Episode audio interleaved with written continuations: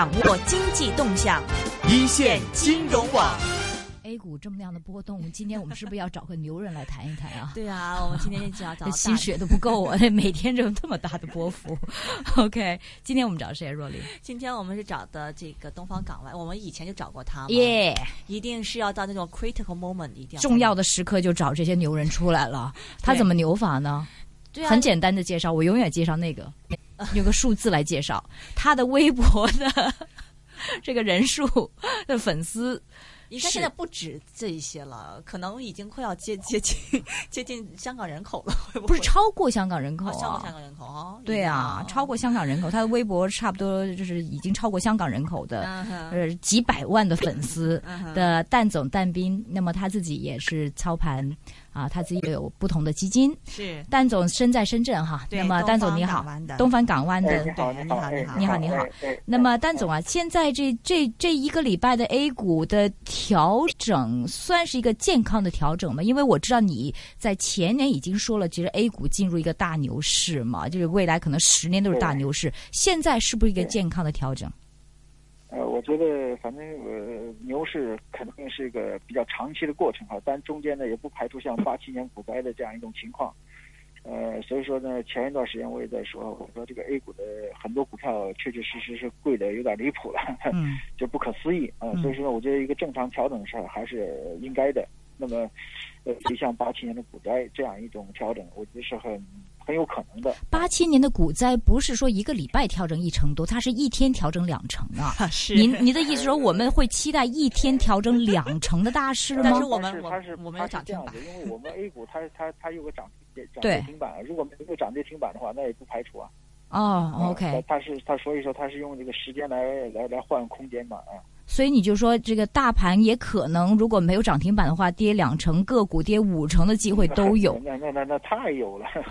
所以你你您的意思给大家这个强心针说，这是一个正常调整，反而是调整的时候是入市机会，是这意思吗？呃，对对对，我觉得是这样，但是呢，方向可能就会有变化，因为现在 A 股呢主要是集中在这个我们说创业板和中小板里面，就这一波啊，主要是集中在这里，但是对蓝筹股呢可能还是轻视的。而且都把蓝筹股视为烂臭股嘛，呃，但是呢，实际上你可以看到中国的 A 股的情况呢，就是呃，我们说真正的蓝筹股呢非常非常便宜，就哪怕从全世界的角度来评估的话，都是很便宜的。但是呢，这个中小板呢和创业板的这个贵是非常非常贵，而且是非常非常大的泡沫，这是中国 A 股的现实。那么我想呢，经过这次调整以后呢，应该 A 股呢有可能会重回常识吧啊。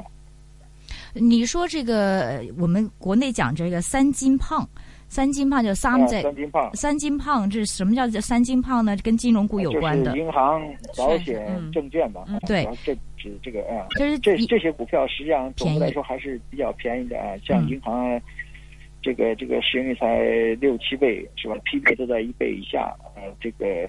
呃，像呃保险吧，这个也是还是像平安啊等等啊，都还是比较低估的啊。这个呃，那像茅台呢，也才十六倍，格力才十二倍，就是说，你可以看到，嗯，真正的好的这个能够持续赚钱的盈利的公司呢，这个估值呢，在全世界来看都是很便宜的。你像这个大型消费类企业，在香港都是三十倍，是吧？嗯，三十倍以上甚至是，但是在你像茅台，至少比这个。蒙牛啊，比比比比那个 像那个康师傅要强得多吧？至少从上市啊、企业经营啊等等啊，但是它的这个市盈率呢是十五十五六倍，这个非常非常便宜的。嗯，但是现在您您的这个呃 portfolio 里边，你的组合里边有三金胖吗？还是只是茅台啊、格力啊、广药那些、呃？我们那个那个呃，我们有保险，但是没有银行和券商啊。呃我们有这个像消费类的可能稍微多一些，哎，这个我们主要还是希望能够选择能够穿越时间周期变化这样一些企业来做投资啊。嗯嗯嗯，呃，现在其实大家都问，其实我们为什么中国现在这个经济不好，这股市好，经济好的时候股市不好？你可以解释这个故中的原因吗？呃，它是这样，就是说，你像美国的这个长达两波的呃牛市，从四二年到六六年二十四年牛市和八三年到两千年十七年牛市，它这两波牛市它主要是利率呢，我们可以研究，主要利率呢从百分之十六下降百分之四。那么像这个。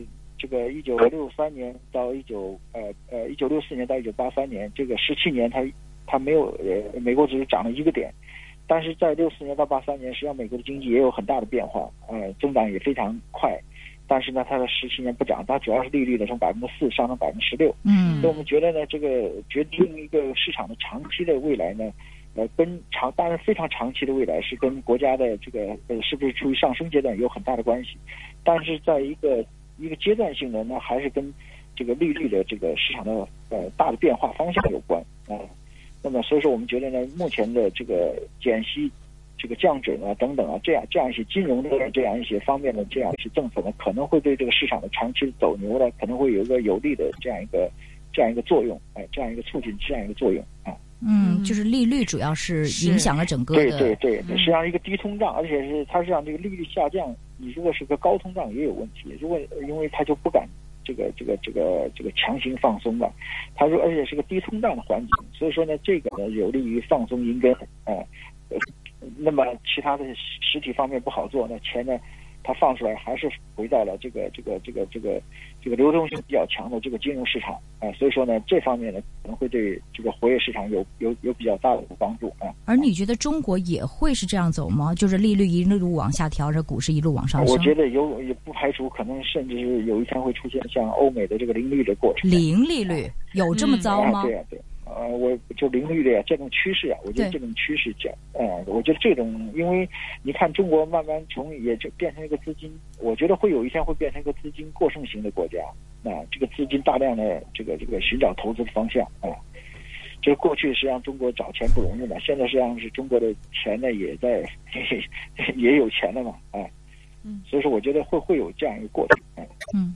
OK，嗯，刚才你也提到说，这个中国整体一个牛市里面，不排除说，嗯，重演一次美国的这个八几年这个 股灾嘛？八七年股灾，八七年，啊、对对对，就是这一次的这个中国的嗯牛市，或者跟历史相比，你觉得有一些什么样的就是可可比性吗？就是跟美国呃，它是这样子，因为在过去二十三年的中国的这个 A 股的历史当中呢，就是熊市很长，牛市很短，嗯、而且牛市没有超过两年的。那如果你要说这个循环不打破的话，那么过去这个呃，我们说呃，如果要是因为过去一年是一一年牛市嘛，加上今年已经走到六月份了，后后面那如果要是说这个循环不打破的话，那牛市就快结束了，那又又后来又是漫长的三五年或者七年的熊市了。是，所以我觉得这个很可能会打破，就是说。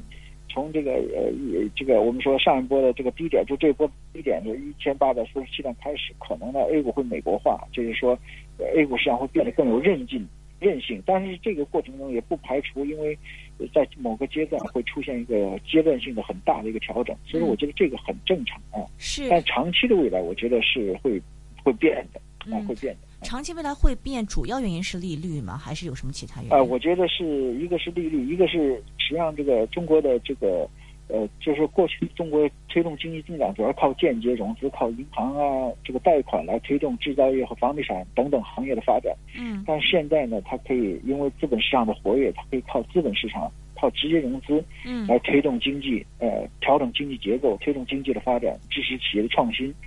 所以说呢，像新三板、中小板，包括这个这个创业板的这样的活跃，对这个直接融资的这个推动作用是非常非常大的。而且随着注册制的到来，那么那包括新三板的这样一个放开的让企业去去上市，所以说这个对于中国经济结构的调整会非常非常的呃这个呃作用明显。嗯，但是现在是比如说我们在讲创业板的平均市盈率一百多倍。中小板什么八九十倍的市盈率，你觉得还没到一个大牛市吗？还是已经到了大牛市了？所以说，所以说它就要有个股灾啊，这个阶段性的一个股灾啊。嗯、然后呢，但是实际上从全世界的这个资本市场这个变化方向来看，主要的市场推动还是由这些蓝筹股来推动的。嗯。那么，但是它间中有泡沫，就像两千年的互联网泡沫一样，是吧？泡沫破裂以后，它可能蓝筹股又又又崛起了。但是长期来看，还是由这些这个。真正的能够创造社会财富的这种企业来来推动的。嗯，您说是有股灾，就说是不是由创业板引起的股灾，还说 A 股也会全面的下跌的这种股灾呢？我我觉得可能创业板可能会领头羊，中小板的压力比较大，但是这个蓝筹股应该是压力不大，甚至可能会有新的机会出现啊。就是、所以说它会稳定啊。那就是说蓝筹股不会有股灾的出现，是吗？哦，对对对，我觉得蓝筹股应该不会啊。这个股灾主要是高估值的创业板和中小板。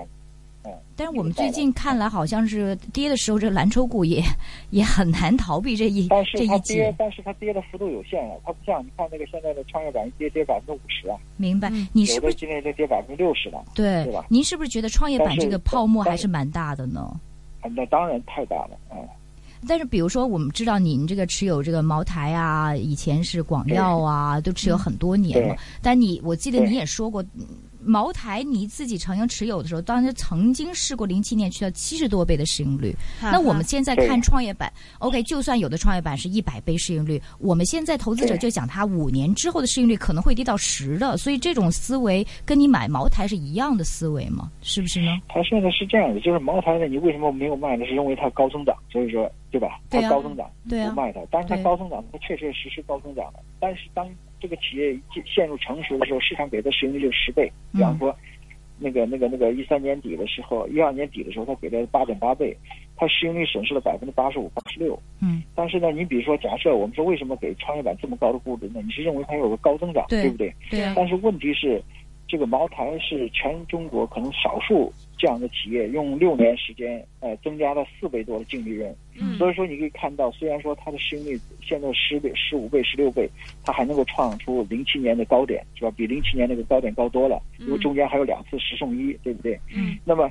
那它是因为它利润增加了四倍多，但是如果你的这个一百三十倍的这个创业板，如果你的这个利润增长没有超越茅台的话，那你就压力会非常非常大了，因为你像创业板的整个估值啊，四年的所有的创业板的利润之和是不到四百亿，你你那个现在的创业板的总总的市值是高点的时候是六万多亿，嗯，你六万多亿的这个这个这个你怎么能够支撑？你你你你要有多少的利润来支撑啊？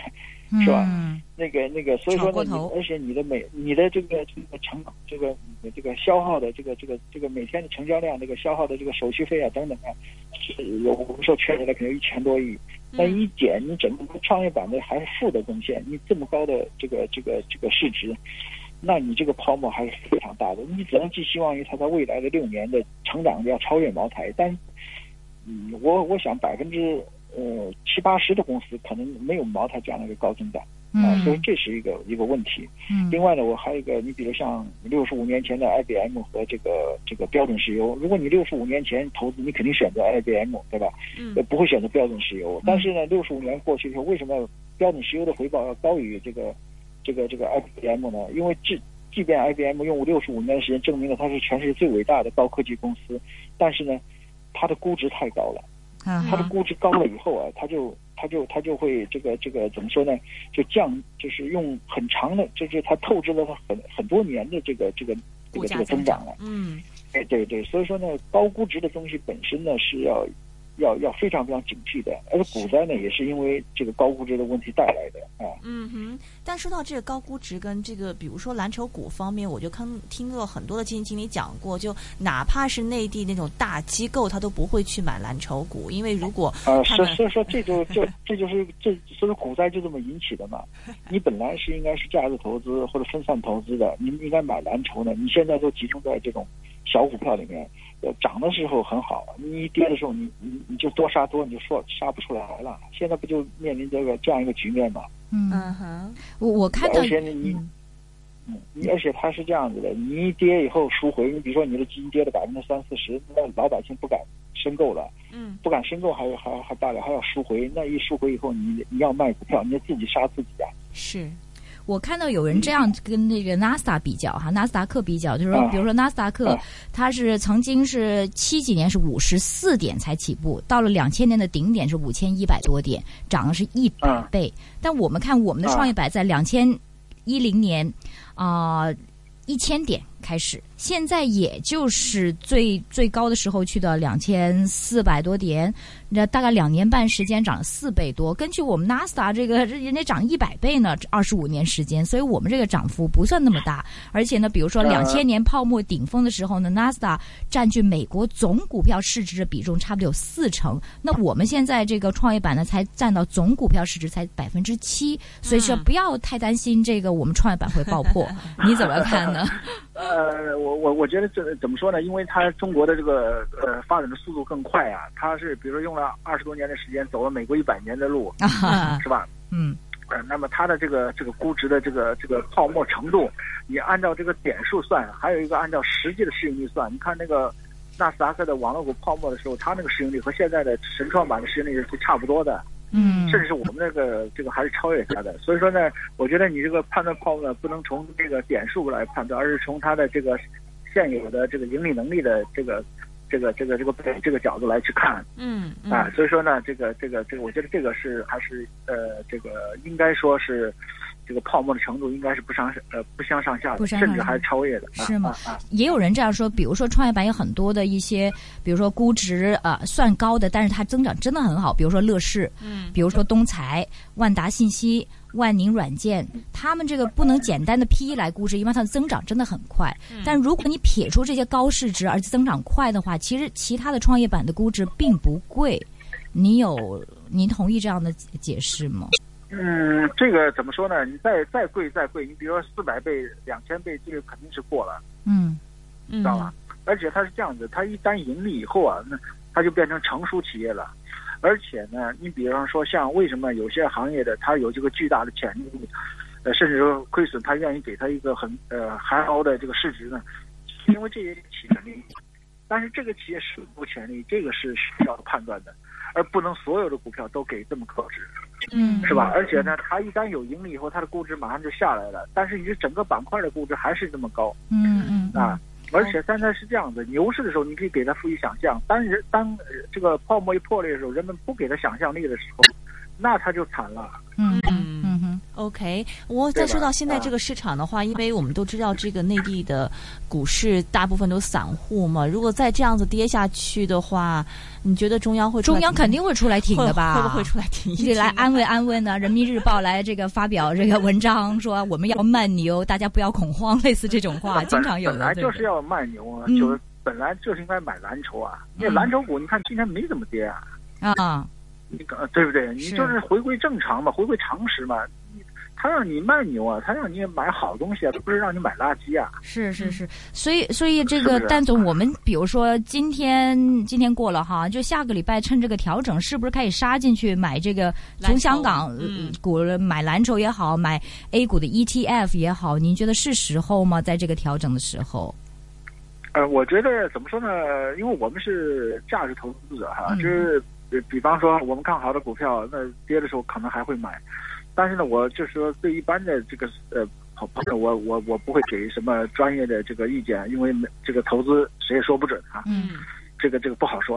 明白。您刚刚提到是说您是这个啊、嗯金三胖里面呃有保险，但是没有银行和券商商，为什么呢？对对对对对，啊、对，因为我觉得这这个这个从呃未来的这个最确定的，我觉得还是呃保险啊、因为券商呢总市值也比较大，而且也是周期性比较强的一个行业。嗯另外呢，这个银行呢也未来还面临着很多的这个不确定性，所以说我觉得更看好是是是保险啊。但是保险呢，我也觉得主要是看低估的呃保险公司，而不是看高估的保险公司。平保算不算低估的？那我觉得平安保险应该是最低估的。啊最低估最的低。估的，嗯，明白。对对对。呃，最近 好像这个呃，你觉得这个整个大牛市，中央在这个，比如说现在就是挤泡沫或者呃嗯展这个两融嘛，来，呃所以令到 A 股这样下跌。你说中央在整个的大牛市之中扮演什么样的一个角色呢？